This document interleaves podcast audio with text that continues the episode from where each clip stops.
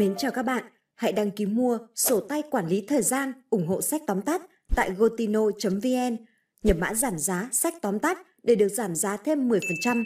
Sổ tay Gotino, quản lý thời gian của người thành đạt. Hôm nay, sách tóm tắt xin được gửi đến các bạn video khiêm tốn giúp bạn sống khôn ngoan hơn. Cổ nhân nói, khiêm tốn là một loại trí huệ. Xưa nay, biệt bào bậc trí giả đều lĩnh ngộ sự huyền diệu từ đây. Từ cổ xưa, đất biết cúi mình nên thành biển, người biết cúi mình mới thành vương. Một chữ cúi mình lại có thể phản ánh một cảnh giới, phong thái cao thâm tới vậy. Những người khiêm tốn có vẻ như họ đang hạ mình, kỳ thực lại khiến nhân cách được thăng hoa. Từ cổ chí kim, biết bao người thành công đều vì lĩnh ngộ được đạo sử thế này. Có một câu chuyện ngụ ngôn kể rằng, mùa thu đã đến, hai chú chim nhạn muốn bay về trời Nam nhưng lại không nỡ rời xa người bạn tốt của mình là chú ếch xanh. Chim nhạn nói với ếch xanh rằng, Giá mà cậu cũng có thể bay lên trời được thì tốt biết bao. Chúng mình có thể ở bên nhau mãi mãi. Ếch xanh bỗng nảy ra sáng kiến. Cậu ta để hai chú chim nhạn ngậm lấy một cành cây. Sau đó mình sẽ dùng miệng ngậm chặt vào giữa cành cây ấy. Thế là ba người bạn cùng bay lên trời. Những chú ếch xanh trên mặt đất đều ngưỡng mộ vỗ tay khen ngợi. Quả là tuyệt chiêu. Lúc này, khi chú ếch xanh kia đang vừa bay lên không trung không xa cùng hai chú chim nhạn, thì có một chú ếch xanh ở phía dưới cất tiếng hỏi. Ai mà thông minh vậy? Chú ếch xanh kia sợ mất đi cơ hội thể hiện bản thân, bèn lớn tiếng nói vọng xuống. Là tôi nghĩ ra đấy. Lời chưa dứt thì cậu ta đã rớt xuống từ không trung. Trái nghĩa với khiêm tốn là khoa trương, mà khoa trương lại là tín hiệu của nguy hiểm. Bởi lẽ nó đồng nghĩa với tính sốc nổi, ngạo mạn, tự mãn. Đó đều là cạm bẫy trên con đường tiến về phía trước. Hễ xa chân thì đã muộn màng. Đương nhiên, khiêm tốn không phải là cố chấp với phép tắc cũ, mà là linh hoạt, biết căng, biết trùng, biết uốn mình để cầu sự toàn vẹn. Họ không cố chấp vào ý kiến của bản thân mà căn cứ theo tình huống cụ thể, ứng phó bằng những sách lược khác nhau và luôn luôn chuẩn bị sẵn sàng trong mọi thời khắc, từ đó nghênh đón vận may. Khiêm tốn là một kiểu trí huệ hành sự. Có một câu chuyện khác về một người tên là Thuần. Sau khi Thuần sinh ra chẳng được bao lâu thì mẹ ông rời xa cõi nhân thế. Mẹ kế sinh ra cậu em trai tên là Tượng. Dẫu cho Thuấn vô cùng hiếu thuận, hầu hạ mẹ kế và em trai rất cẩn trọng, nhưng ông vẫn bị đánh đập tàn nhẫn vô số lần. Dẫu sống một cuộc sống nghèo nàn, khốn khó, nhưng ông vẫn chẳng một lời oán thán. Nhờ lối sống khiêm tốn ấy, Thuần đã trở thành bậc thiên tử. Đó mới thực là đại trí huệ. Nhưng đại trí huệ của ông hoàn toàn không hề sử dụng bất kỳ tâm kế nào. Trên thực tế, đại trí huệ của ông đều đến từ việc khiêm tốn. Chính sự thuần phát, kiên cường và khiêm tốn của mình, cuối cùng Thuấn cũng giành được thành công như ông kỳ vọng. Ẩn mình, ẩn mình hơn nữa, tâm bạn sẽ tĩnh tại như nước. Khoan dung, khoan dung hơn nữa, bạn sẽ ấm áp và nho nhã hơn. Là một người khiêm tốn, bạn đâu cần phải nói, người khác cũng có thể nhìn thấy sự đẹp đẽ của bạn. Không khiêm tốn sẽ chẳng thể hiểu được khoáng đạt là gì. Không khiêm tốn thì không thể hiểu được khi nào cần giữ im lặng. Không khiêm tốn thì người rớt xuống trước có lẽ lại chính là bạn. Khiêm tốn là tâm thái làm người tốt nhất. Benjamin Franklin, một trong những người sáng lập dân nước Mỹ, khi còn trẻ, ông tới làm khách trong nhà một vị lão trưởng bối. Ông ưỡn ngực, vươn vai, bước vào một căn nhà lá chật hẹp. Vừa vào đến cửa thì bang một tiếng, đầu của ông đã đập vào khung cửa, tím bầm cả một tròm.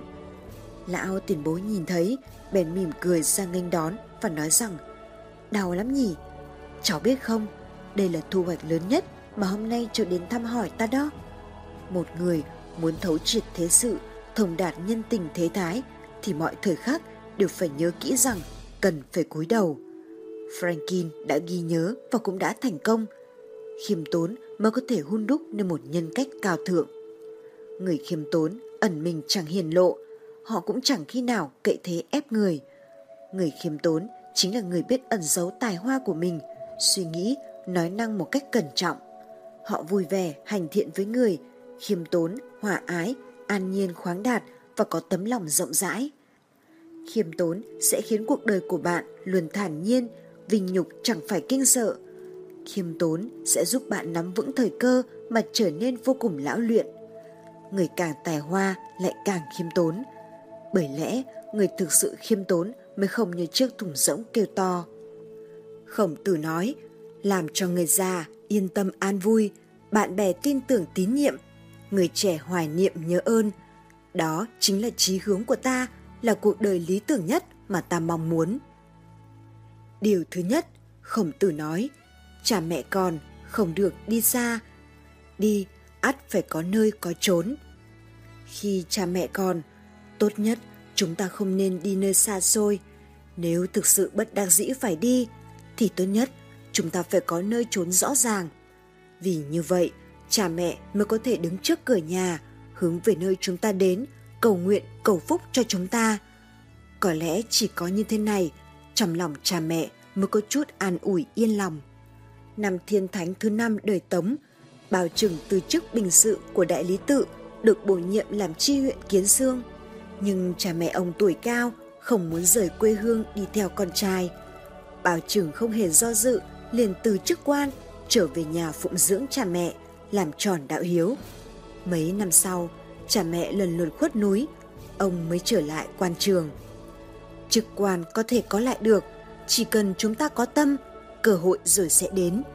Nhưng cha mẹ, đời này kiếp này chỉ có một lần. An cư một chỗ, đó là đặc tính của người dân. Anh em cốt nhục gần gũi, đó là tình người mong muốn. Đối với cha mẹ mà nói, hiếu thuận lớn nhất không gì bằng khi cha mẹ trong những năm tháng cuối đời con cháu quây quần xung quanh tận hưởng niềm vui gia đình cốt nhục tương thân có lẽ có người sẽ nói nếu có thể lại muốn rời xa quê hương rời xa cha mẹ người xưa nói chăm sóc người già chính là để họ yên lòng nếu chúng ta buộc phải rời xa cha mẹ thì cần phải đi phải có nơi trốn rõ ràng chỉ có như thế mới khiến cha mẹ mắt mờ, lưng còng, mặt đầy nếp nhăn có thể yên lòng. Người già được yên vui, chăm sóc, đó là hiếu thuận lớn nhất của những người làm con. Điều thứ hai, bạn bè tin tưởng, tín nhiệm lẫn nhau. Khổng tử nói, có bạn từ phương xa đến, chẳng phải vui mừng lắm sao? Từ khi chúng ta đến với thế gian này, chúng ta có tình cảm thân thuộc, ruột già đã biết – đó là cái duyên huyết thống đem đến cho chúng ta phần thưởng và ân điển. Nhưng bạn bè lại là chưa biết mặt, nằm ngoài dữ liệu. Chúng ta kết giao với ai đều là ẩn số chưa biết. Bạn tốt nhất không gì bằng giữa bạn bè giữ chữ tín, tin tưởng lẫn nhau. Trong lịch sử được người đời nghìn năm ca ngợi tình bạn. Quản trọng và Thúc Nha trùng vốn buôn bán, đến cuối năm chia lời lãi, Quản trọng luôn dành phần nhiều hơn – Người ngoài thấy vậy cũng bực mình thay. Nhưng thúc Nhà lại tin tưởng vào nhân phẩm của Quản Trọng. Tin rằng Quản Trọng nhất định không phải là người tham lam chút lợi còn con vì Quản Trọng gia đình nghèo khó, bật đặc dĩ mới làm như vậy. Quản Trọng đã ba lần làm quan nhưng cũng ba lần bị cách chức cho về. Có người nói với Thúc Nha rằng xem ra Quản Trọng là kẻ bất tài, nếu không làm sao cả ba lần đều bị người ta đuổi về. Thục nhà lại không cho là như vậy. Ông tin tưởng bạn mình có tài kinh luân dọc ngang trời đất. Chẳng qua là ông ấy chưa gặp được quý nhân biết nhìn người mà thôi. Quản trọng cũng đã ba lần bị bắt đi lính, nhưng cả ba lần ông đều trốn chạy. Có người nói với Thúc Nha rằng quan trọng là kẻ hèn nhát, sợ chết. Nhưng Thúc Nha lại hoàn toàn tin tưởng bạn mình, tuyệt đối không phải là kẻ tiểu nhân như thế. Sở dĩ ông ấy trốn chạy là vì ông ấy còn cha mẹ già, cần ông ấy chăm sóc. Bất kể người khác phỉ báng rèm pha quan trọng như thế nào, thúc Nhà vẫn kiên định tín nhiệm bạn. Shakespeare nói, nếu muốn người khác thành tín, trước tiên mình phải thành tín đã. Thục nha đã làm được như thế. Năm 1686 trước công nguyên, được Thúc Nha giúp đỡ, công tử Tiểu Bạch đánh bại công tử Củ đã thuận lợi trở thành quốc quân của nước Tề. Nền chính trị nước Tề cuối cùng cũng dần ổn định. Giữa lúc mọi việc ngổn ngang chờ xử lý, Tề Hoàn Công mong muốn Thúc Nha đảm nhiệm chức tướng quốc nước Tề, nhưng Thúc Nha cự tuyệt. Thúc Nha lại tiến cử quan trọng, kẻ đã suýt nữa lấy mạng Tề Hoàn Công. Thục nhà tin tưởng quan trọng có đủ năng lực này và cũng chỉ có quan trọng mới khiến nước Tề xưng bá trừ hầu. Quả nhiên, được quan trọng phò tá, Tề Hoàn Công đã trở thành một bá vương chân chính một đời. Năm 645 trước công nguyên, Quản trọng bệnh từ trần.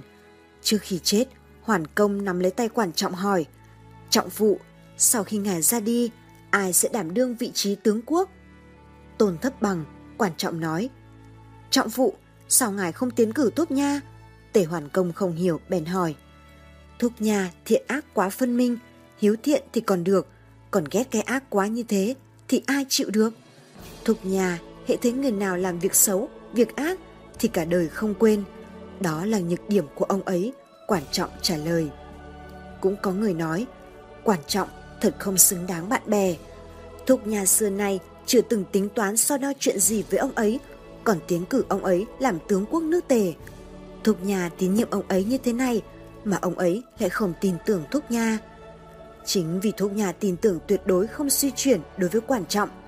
Chính vì Quản Trọng coi Thúc Nha là thâm giao, chính vì xuất phát từ thành tín với bạn bè. Do đó, Quản Trọng mới không tiến cử Thúc Nha.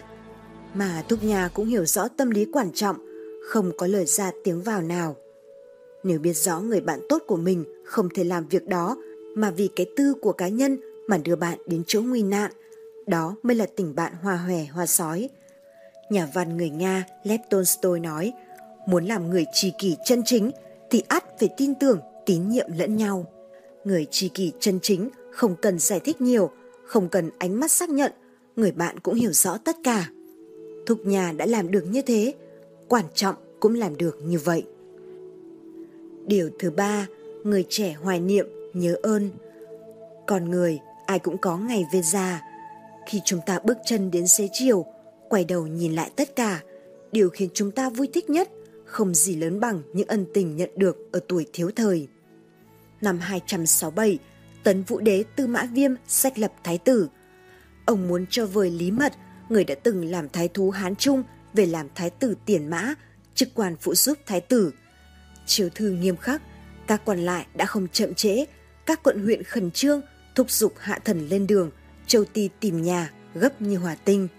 Chiếu thư bàn xuống, các quận huyện không ngừng thúc giục, nhưng Lý Mật lại hết lần này đến lần khác cự tuyệt. Hạ thần Lý Mật cũng muốn ra làm quan, nhưng bà nội, người nuôi dưỡng hạ thần từ nhỏ đang bệnh nặng, cần hạ thần ở bên. Hạ thần sao có thể để mặc bà mà không chăm sóc được? Vì hiểu được cảm tạ ân tình, do đó mới biết hiếu thuận.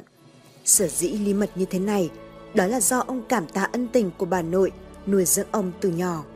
Đối với Lý Mật mà nói, ông rất may mắn có được bà nội yêu thương ông như thế này. Đối với bà nội ông mà nói, bà cũng rất vui lòng đã dưỡng dục được đứa cháu nội có lòng cảm ân. Khổng tử nói, làm cho người già yên tâm an vui, bạn bè tin tưởng tín nhiệm lẫn nhau, người trẻ hoài niệm nhớ ơn. Đó chính là chí hướng của ta, là cuộc đời lý tưởng nhất mà ta mong muốn. Cuộc đời lý tưởng nhất chẳng qua là đạt được ba tiêu chuẩn này mà thôi. Khổng tử chủ trương làm giáo dục thì không phân biệt loại người nào, ai ai cũng có thể tiếp thu giáo dục. Học trò của khổng tử lên tới trên 3.000 người.